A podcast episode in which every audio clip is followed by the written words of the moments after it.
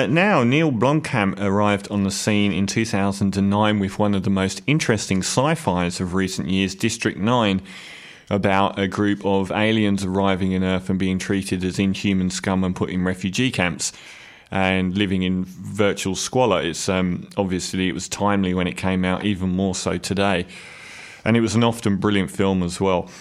Uh, all set largely in South Africa with largely a South African cast. He went Hollywood big budget to middling effect with the film Elysium, which was still worth it. A big budget film with Matt Damon.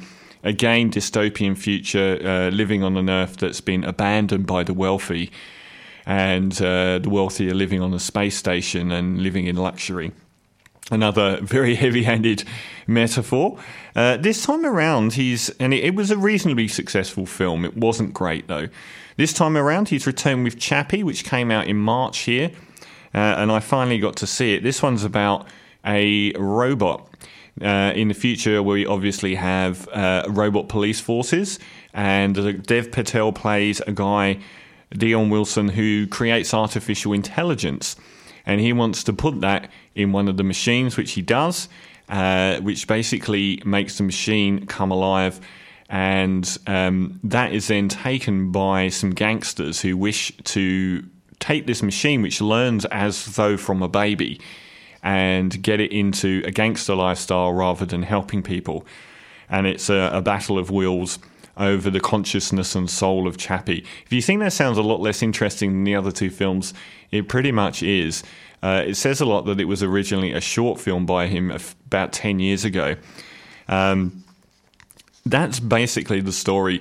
He Dev Patel uh, tries to grow this creature, but he's he's thwarted by this group of uh, of uh, low rank gangsters who themselves owe someone a lot of money and want Chappie to help them pull off a task because he's he's extremely strong and fast and obviously doesn't hurt very easily. And there's no further interest in the story at all. It doesn't develop from that point. The only point of interest is the notion of this uh, RoboCop, and it is mm, it is like a really low rent RoboCop. Um, the fact that he's a child almost in mental capacity rather than this kill machine. So those parts of the film are the only parts of interest. Um, where it falls down is at times it's so laughably awful it was embarrassing to watch.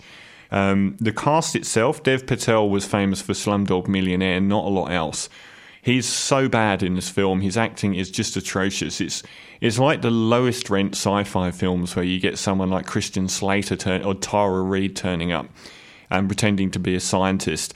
It's an awful performance, and it's also matched. It's got um, the gangsters in it are actually Die Antwoord, who are a famous um, South African, sort of like a version of Death Grips, but with a lot of humour. Uh, a rap at rave rap group um, who've drawn uh, ludicrous amounts of both praise and criticism for their no holds barred approach. Um, both members of the band star in this film. Uh, there's Watkin Tudor Jones, who call, is called Ninja.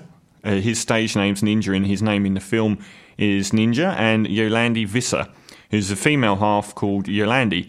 Now, Ninja's one of the only decent characters in the film. He actually acts quite well. He creates a, a, a believable thug, and he's all about bling and all of this sort of stuff, and he is credible. Unfortunately, Yolanda Visser is just diabolically bad, terrible, uh, just as bad as Dev Patel. There are a couple of big names. Sigourney Weaver is pretty awful in it, actually, as some boss of something. And the only one that's reliably good is Hugh Jackman, who is actually good as good as he is in everything he's in, who stars as a mercenary who's trying to get his Robocop monster on the streets that doesn't have any human element to it and that's remote controlled. So it's very much like the sort of Robocop story. It's really hampered by the fact the story isn't interesting to start with, and the fact that it's it's it seems like it, you're just rewatching stuff that you've seen before in other movies, particularly RoboCop. I couldn't get away from that. Um, the fact that the main characters, Yolandi and Dev Patel, are so bad, um, and most of the acting in it is just terrible. Some of the worst I've seen in a major release film, uh, which has got a fairly sizable $50 million budget. Um, there's nothing really to recommend it. I kind of would say watch it once if you've got it at home because the visuals are good. The Chappie thing's good. He's well put together and animated and everything. He's, the special effects are pretty good. Uh, the look of the film is good as well. Uh, so again, he does dystopian futures very, very well. So easily he could do them in his sleep. But it is a terrible movie. So I'm going to give Chappie. Uh, he's running out of ideas massively, Neill Blomkamp. Uh, he's still making money at the box office. I don't know how. It's almost like a child's film uh, with lots of violence. Um, I'm going to give it three and a half out of ten. It's pretty rubbish. That's Chappie. Three and a half out of ten. This is from the feature album from Kentucky's My Morning Jacket from their seventh.